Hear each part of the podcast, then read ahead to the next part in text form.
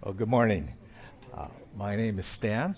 I'm a pastor here, but maybe after this message, I will no longer be a pastor, because uh, uh, part of the part of the uh, things that I uh, uh, any pastor undertakes is a vow to uphold the doctrines of the denomination they are a part of.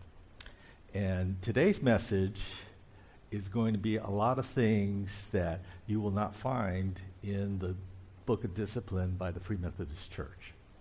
So, uh, if Bishop Matt hears this sermon, he may decide, what is this heretic doing in our fold? Okay? Or uh, even my son in law may decide, I am never going to let my father in law speak. so, so that's part of uh, a disclaimer I wanted to bring is the Trinity is full of mystery, and there are varied opinions about it. And a lot of this that I'm going to share, well, uh, especially this week, is going to be a lot of things that I have thought through and I believe firmly, but you will not find written in the book of discipline or any doctrine. Okay? So I want to be very clear that it is not necessarily the stance of the Free Methodist Church, okay?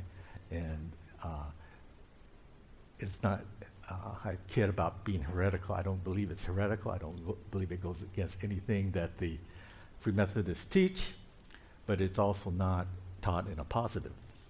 Okay, so it's kind of like when I was in pensions, there were different ways of interpreting the law. You would be surprised at that, I guess. One way was a very literal interpretation, so that if it didn't say it, you couldn't do it. Okay? The other way it was if it didn't say you couldn't do it, you could do it. So this is kind of more if you couldn't say you can do it, okay? Which is not really the stance of the Free Methodist Church, and that's why I'm making this, this disclaimer, okay? And part of this is we're going to look at this question Does God engage in conflict? Okay? And sometimes we think uh, if we really knew somebody, th- there would be no conflict, right? We, we think an understanding of each other and everybody would get along, right? And I would, I'm here to tell you that that is not necessarily the case because the, the Trinity are three perfect individuals, and yet there are times when they kind of engage in a disagreement or a wondering or what I would call conflict. And so sometimes the way we think of our relationships, the way we evaluate those relationships is well, if there's no conflict, we must have a healthy relationship. And I would ask you to consider maybe you don't have a healthy relationship if you have no conflict. And now I'm not saying that you look for conflict, right? I'm not saying you look for a fight. But what I am saying is that if you are who you are and the other person is being who they are, then I think there's going to be times when that's not going to rub real well together. And, and that there will be conflict, okay? And so, what, what I wanted to look at first is one disclaimer, okay? And disclaimer, disclaimer comes from the book of Job. And he says this Job answered God, I'm convinced you can do anything and everything, nothing and no one can upset your plans. You ask me, who is this muddying the water, ignorantly confusing the issue, second guessing my purposes? I admit it, I was the one. I babbled on about things far beyond me, made small talk about wonders way over my head. You told me, listen and let me do the talking. Let me ask the questions. You give the answers.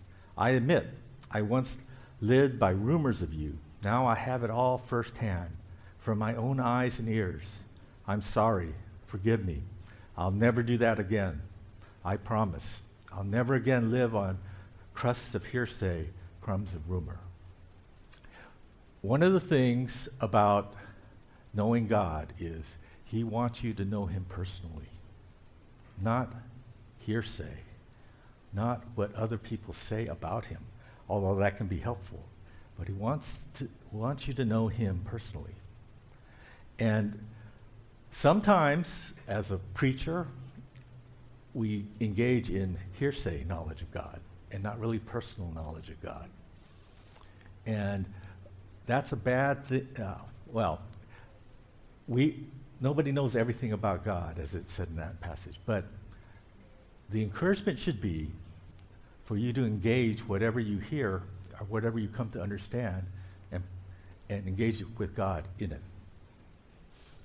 Because you don't want to live off crumbs and hearsay. Because I have.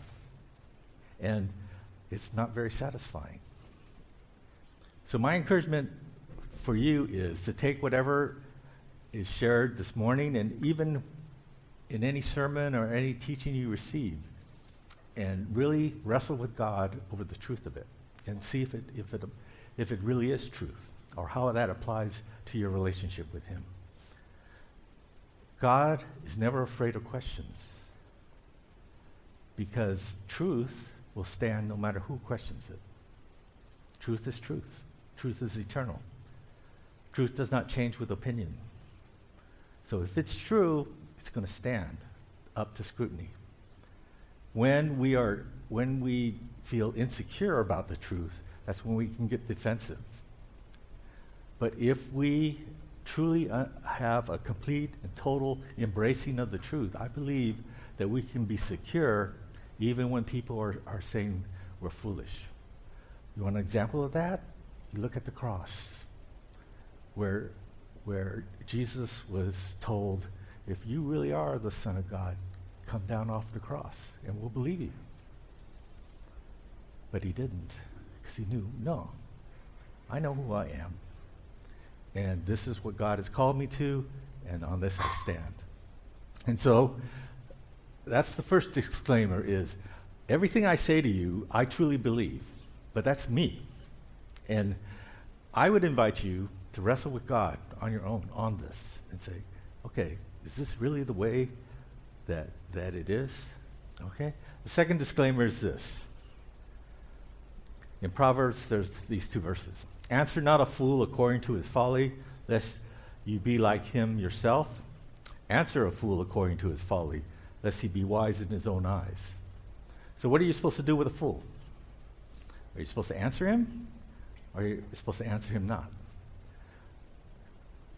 The Bible, I believe, is meant to be taken as a s- teaching that you can represent in different contexts. It's kind of like a class, right? If, the, the, if you learn the material so that you can get an A on, on the test, but then outside of the, the class, if, if you were asked to apply any of the principles on that test, you wouldn't know how to do it, then I would say you don't really know the material. To really know something is to be able to know it so that you can apply it in different situations and be able to, to utilize it. This doesn't mean the Bible contradicts itself, but what it does mean is, is this. If you're looking for a, step by step guide to, to being able to how to handle relationships, I believe the Bible has guidelines, but it's not going to necessarily be specific to your situation. There's something more that has to be done. And that's why I believe God calls us into community with each other, that we can receive input so that it's not just our own understanding and then we apply it, but that we receive it from one another.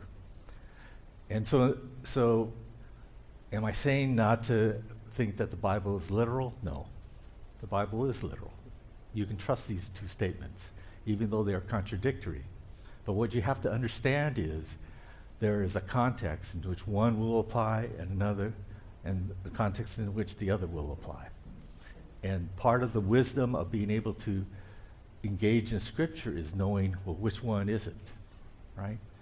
And I think part of that wisdom is gained in community, in having other people give you input, and prayer, right, and the Holy Spirit. But so those are the two disclaimers. So I'm going to give you a lot of principles here But I don't want you just to use those principles and think, okay, I'm going to apply this to this and this. I would invite you to, to really pray about it, maybe engage other people about it. If it has to do with another person, I would invite you to engage that person in, in the discussion of it before you decide that this is the way it's going to be, okay? Because I made that mistake myself many times, and it's not very effective. So let me l- let's look at conflict, okay? So the first thing I wanted to look at was does God have conflict in himself? And this is a passage out of Genesis, and it says this The Lord saw that the w- wickedness of man was great in the earth, and that every intention of the thoughts of his heart was only evil continually. And the Lord regretted that he had made man on the earth, and it grieved him to his heart. Okay. Two, three perfect beings, right? All decide, yeah, man, he's he and she are meant to be inhabiting this earth. But they reached a point where they were in a disagreement about whether or not this was really good. Did we make a mistake? Why didn't you say something? Right? I don't think he said that, but but that's the, the tenor of the thing, is that there was, there was real grief. There was real disagreement about what, what had been done here. Okay? And so they had to work through it. They stuck through it. The resolution of the conflict was, in this case, uh, there was a uh, flood, right? But man was preserved through the line of Noah. Okay, and that's a whole different aspect, and, and it's. Uh, I'm sure my son-in-law would love to tell you the story, so I'll let him tell it. Okay, but there is conflict that God experiences within Himself that He understands when we have conflict. So it's not like when God sees us in conflict, He's saying, "What's wrong with you?" he understands what's going on. And he, his desire is to have that conflict bring something healthy and something good. Okay? The next place we're going to look at conflict is God in conflict with man. Okay?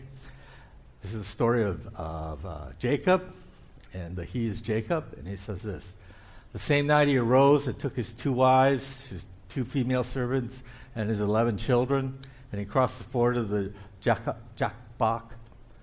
He took them and sent them across the stream and everything else that he had. And Jacob was left alone. And a man wrestled with him until the breaking of the day.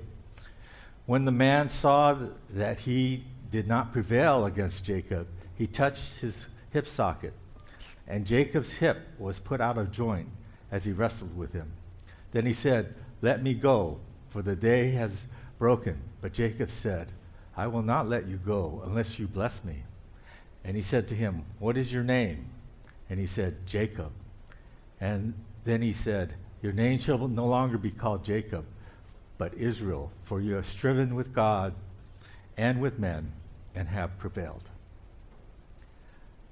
So Jacob wrestled with God all night, right? Uh, one of the things about this passage is if you wrestle with God, you're going to pay a consequence. So the rest of his life, Jacob limped. That's why uh, certain there's a certain Jewish laws that say that the Jews aren't supposed to eat anything related to the hip of an animal because the, because Jacob's hip was dislocated. Okay, but anyway, this to me is also an ex- example of there's a there's a passage in Ephesians that says, "Do not let your anger, do not let the sun go down on your anger," right? Because in so doing, you will give the enemy a foothold, right? Jacob held on to God until he knew that God was going to bless him. And so part of conflict is to be able to, to know that the relationship is still intact. You may not agree with one another thing, but that the relationship is still in, is intact. And that's what Jacob did. He held on. He said, Do you, are you still going to be with me? And, and so part of God is willing to wrestle with us, to have conflict with us. And part of it is that when we wrestle with God, He's going to show more of, of who He is. Could God have destroyed Jacob? Yes. If he just touched his hip and threw it out of joint, that kind of shows God kind of let Jacob wrestle with him, right, on his level. But Jacob was doing it with all his might and all his strength. And he and the best he could do is get a tie with God. But with that, God allowed him to be able to be blessed. And that what we're going to see is one of the outcomes that God has in conflict is a multiplication, right? Because this is what the outcome was. His name was no longer Jacob, it's going to be called Israel, right? And Israel became the name of the nation. And the, the nation was designed to bless all people. So there was a multitude of blessings. So it was no longer just the, the family of, of Jacob that was going to bless, it's going to be the whole world. Okay, so there's one of the outcomes I believe in conflict is that God has something bigger in mind than just that single thing that we, we tend to think. So let's look at some outcomes here, okay? This is an outcome of a conflict uh, that started in the Garden of Gethsemane that we looked at last week. And Jesus said, If there is any way that this cup can pass from me, let it be so, but not my will, but thy will be done, okay? then on the cross, he makes this statement Now, about the sixth hour, there was darkness over all the land until the ninth hour. Sixth hour is noon, so ninth hour will be 3 p.m. So the brightest, normally the brightest time of day, and all of a sudden it's all dark, right?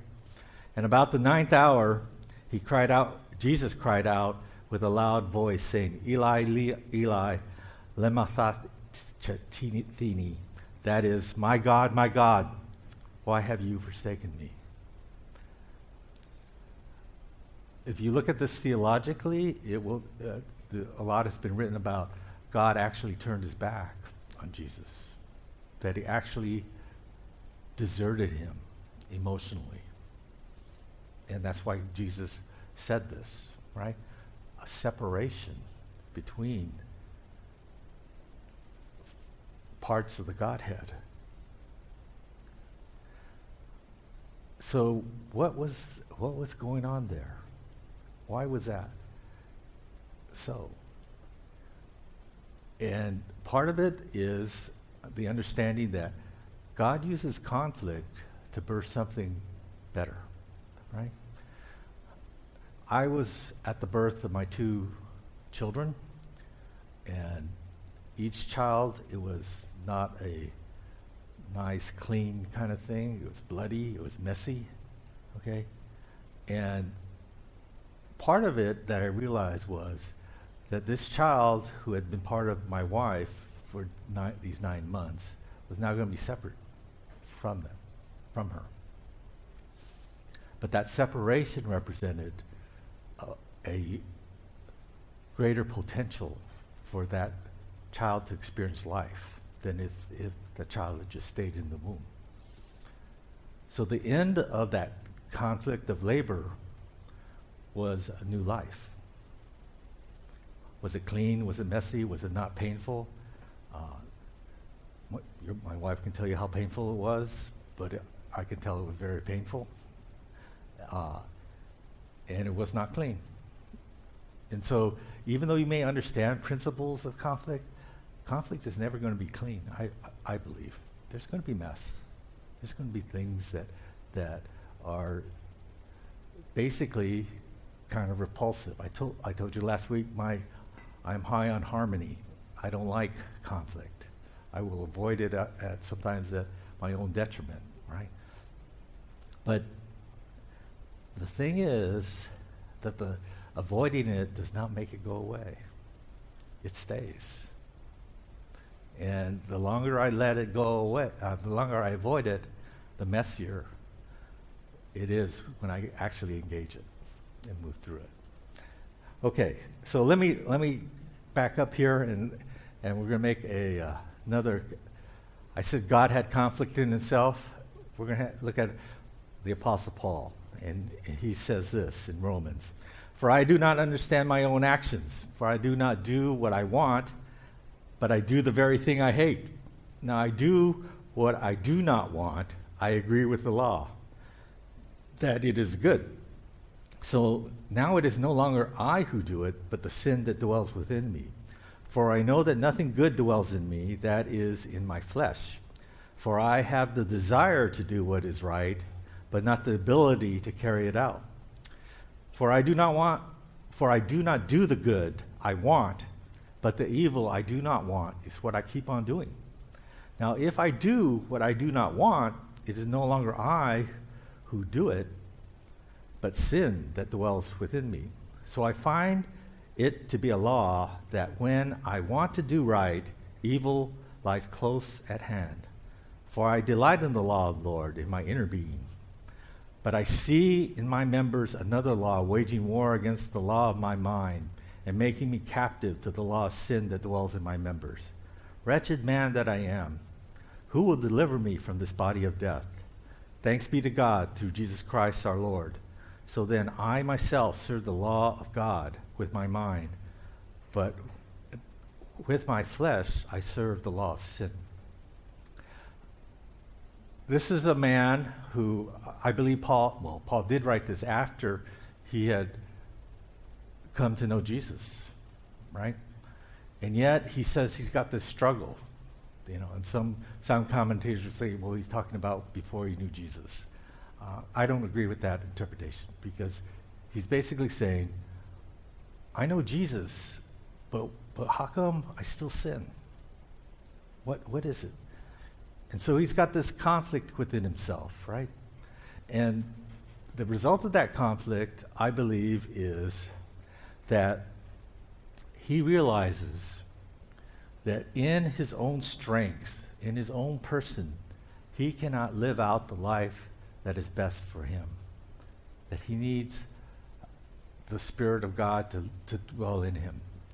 Because he can understand it in his mind, but in his flesh, he's weak. It doesn't happen. And so it is only in the Spirit indwelling that flesh and, and transforming that flesh that he can live out what he knows to be right. Which is part of the conflict, right? To be able to really see, well, what is the dynamic here? How do, how do we create a relationship so that the outcome we want of the relationship truly is going to be the outcome and not something that is not what we want? Okay? So, last week I introduced Paul and Barnabas, and I said that uh, they were in, in disagreement. So let me review that for, with this passage out of Acts. It says this And after some days, Paul said to Barnabas, Let us return and visit the brothers in every city where we proclaim the word of God and see how they are doing. Now, Barnabas wanted to take with him John, called Mark, but Paul thought best not to take him, take with them one who had withdrew, withdrawn from them in Pamphylia and had not gone with them to the work. And there arose a sharp disagreement, so that they separated from each other. Barnabas took Mark with him and sailed away to Cyprus. But Paul chose Silas and departed, having been co- commended by the brothers by, to the grace of the Lord. And he went through Syria and Cilicia, strengthening the churches. So I, I, we went through a little bit last week that Barnabas and Paul were godly men, right? They, they both knew Jesus. Barnabas had been one who risked his reputation and things for Paul, bringing him into the fold when, when other people were saying, we can't trust him. And they had gone through a missionary journey together, facing hostility and things. And, and Barnabas and Paul had worked together well in ministry. And now Paul was saying, let's do this. Let's, let's go again. And Barnabas is saying, yeah, let's do it. And let's take John Mark. And Paul is saying, what? Don't you remember at, the, at the, the very beginning of our ministry together? what happened? Like there was hostility, and John Mark went home. He ran away. We can't, we can't have that. But Barnabas said, No. I believe Barnabas said this. No, we, we, have to, we have to believe that John Mark has grown from this, that he's, he's, he's now needs a second chance. And maybe Paul and maybe Barnabas brought up the fact that remember Paul, when you first tried to, to do the work of ministry, what happened? You got sent home. And I brought you back to Antioch.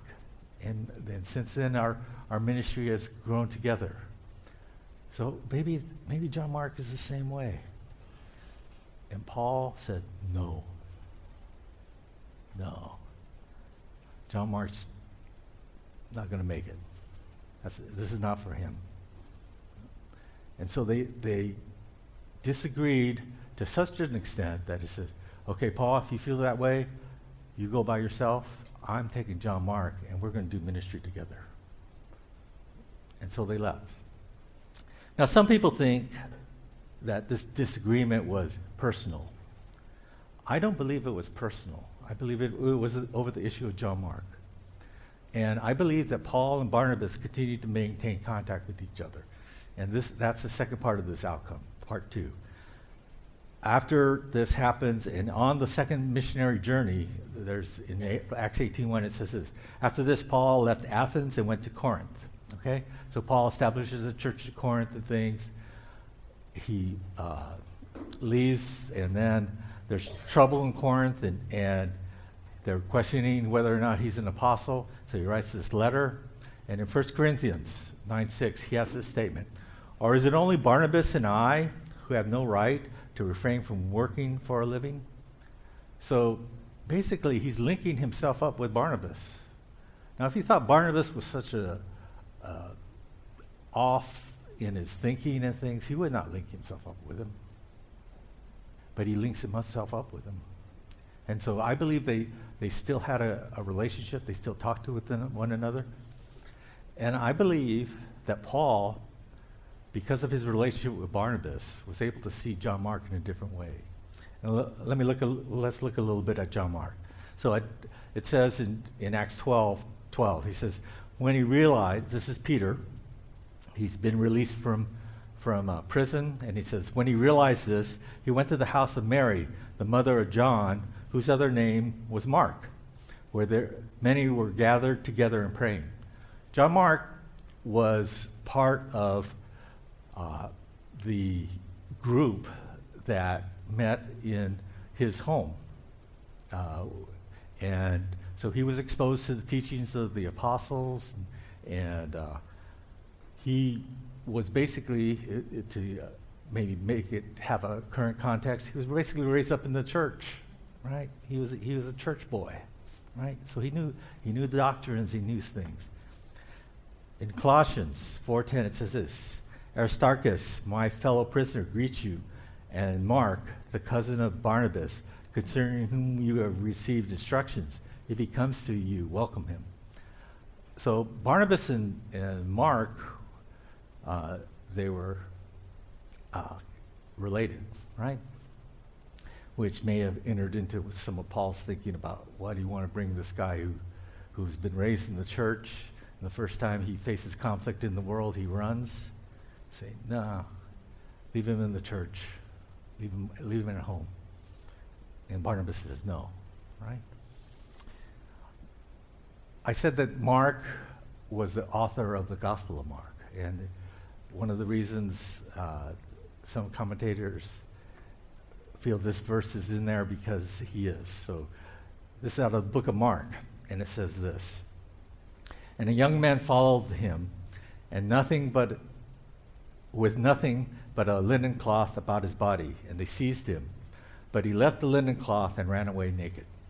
So this was the night that Jesus was betrayed, and uh, the, the, thinking is that, that Mark was there listening, and he, he, saw Jesus get arrested, and he saw that the soldiers were, were going to take the people, and, and the disciples were fleeing. So he was in his pajamas, basically. He, he didn't go dressed. And, and so what happened was they caught his pajamas, and he went home naked. Okay? Now, I don't know if Paul knew this story, uh, but Mark was pretty open about it, so Paul may have known it. So, in Paul's thinking, it may have been, you know, John Mark has a habit of when things get tough, he runs, right? And so, I don't want that. I don't want that, right? And another passage is First Peter. It says this: "She who is in Babylon, who is likewise chosen, sends you greetings, and so does Mark, my son." Uh, I believe this is a, a, reference not necessarily to Mark being uh, Peter's actual son, but most commentators feel like the Gospel of Mark was, if Peter had written a gospel, it would have been exactly the Gospel of Mark. So, so Mark was kind of uh, Peter's spokesperson in that. And th- this kind of confirms that kind of close relationship. Okay? But I believe there was a reconciliation between Mark and Peter and Paul. And in Paul's last letter, he writes this For Demas, in love with this present world, has deserted me and gone to Thessalonica.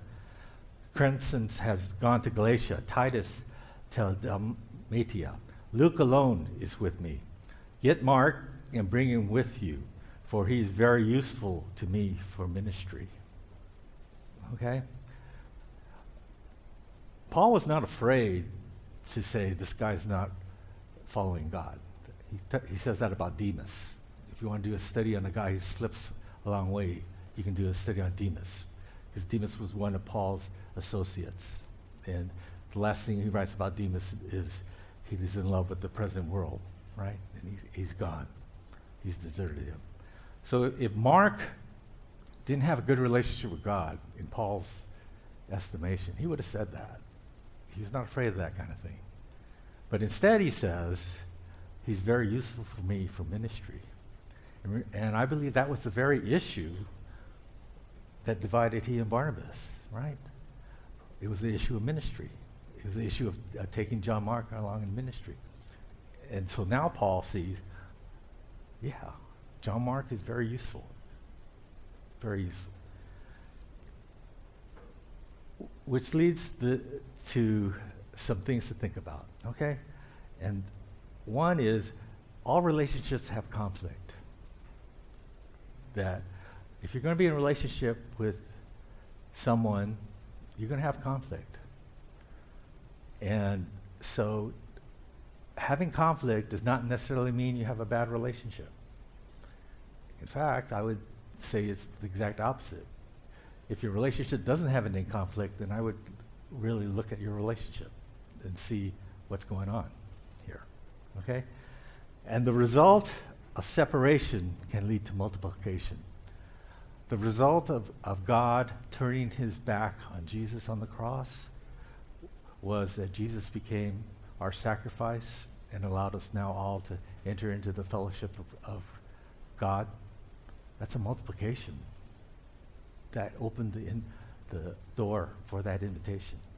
The result of Paul and Barnabas' separation was the Gospel of Mark got written. Paul established many churches. The kingdom was moved forward. There was a multiplication. So I would invite you, when you're in the face of conflict, to know that, yeah, it's hard, but God has a great purpose in mind, which is like the birth of my children, right? All that pain and, and uh, gore. When I look at my two daughters, I say, well, I think it was worth it. You can ask my wife if it was worth it, right? But, but, but it did bring a multiplication because I'm, I'm, I'm proud of what my daughters are doing with their life. And, and they are bringing, I believe, glory to God in their life. And so there was a multiplication. There was a conflict. There was, there was things that, that seemingly, what good can come from this, right? But there was a multiplication. So I like to consider these things as a what now, okay? Pastor Tim, I'm using his terms here, so he can probably explain it better than I can, but he talks about relationships having three stages uh, forming, storming, and performing. Okay, very literate things. Uh, I, I, I use these terms establish, connect, interact. Okay? Forming or establishing is in the first part of a relationship, you're learning to know who each other is. And it's, it's a matter of creating uh, an understanding or being able to see each other, right? So that's like establishing or forming. Uh, your interactions uh, are normally only the things that you and, and this other person can interact with, but and not have a any kind of conflict or things. It's a stage that I like to stay in a lot of times. It's, is just this forming, establishing stage. Connect is if I really want to connect with somebody, then that means I'm going to run into things that I don't d- agree with, or as Pastor Tim calls it, storming that, that, that there, another person wrote it, it's a time of chaos, disorder, that the way that, that we thought things were aren't, aren't the way they are. So you, so you have this period of storming, you have this period of conflict. And through the storm, if you're, if you're willing to go through the storm and not go back to just to the forming or the establishing stage, is the last stage is performing uh, Pastor Jim calls it. I call it interacting. That you've made this connection now, and now you and this person can interact over that connection. Okay? And then what happens is that when you are interacting, you're going to establish or form, and then you're going to go through storm. So it's, it's a civic, it's, a, it's not where you reach an interact stage and that's it. Relationships are organic they keep growing, they keep changing. Because you, you start, your understanding of yourself changes and grows. And the understanding of that other person changes and grows. And so that's where this interaction has to happen and, and to be able. And I, so I believe there's three areas that God invites us to look at where are we as far as establishing, connecting, or interacting. And the first area is between He and, and you. God? Where's your relationship with God? Is it forming? Is it storming? Is it performing? Is it establishing? Is it connecting? Is it interacting? Okay. Second place is others. You and, and some other person, right? Where is that? And maybe sometimes the, the first place to start is you inside of you. How do you feel about yourself? What things go around in your head when, when you have what's called self talk, right? When you just sit down and, and let whatever thoughts come into your head, what kind of thoughts come into your head? Like, you know, are they thoughts of, well, you should have done that better? Oh, boy, you should blew that. I would say that that's an invitation to engage in conflict. Because I would say that's, to me, part of what Paul was talking about in Romans 7. That in your mind, you, you know what is good, but in your flesh, it's sin dwells. And the answer was only in Jesus can we overcome those things. Not through trying harder, not through knowing more, only through Jesus and his Holy Spirit, which he talks about in Romans 8. Okay? So I would invite you to take this and ponder it, okay? Like I said, this can make a whole lot of sense to you in your head, and that's wonderful. But if it, if it only makes sense for you in your head, then I'm sorry. That's like living off of rumors and crumbs. But if you make it your own, if you wrestle with it, then I believe it's transformative and it accomplishes what God wants truly with His truth. So, why don't we bow in word of prayer? Okay?